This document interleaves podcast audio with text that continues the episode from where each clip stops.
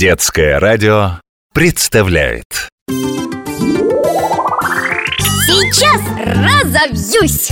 Почему я должен быть вежливым с другими людьми? Так, есть такое правило. Относись к людям так, как ты бы хотел, чтобы отнеслись к тебе. Вот запомни это на всю жизнь. Если ты хочешь, чтобы к тебе относились хорошо, а кто же этого не хочет, тогда сам хорошо относись к людям. И обрати внимание, вежливым поведением можно добиться намного большего, чем приказами или нытьем.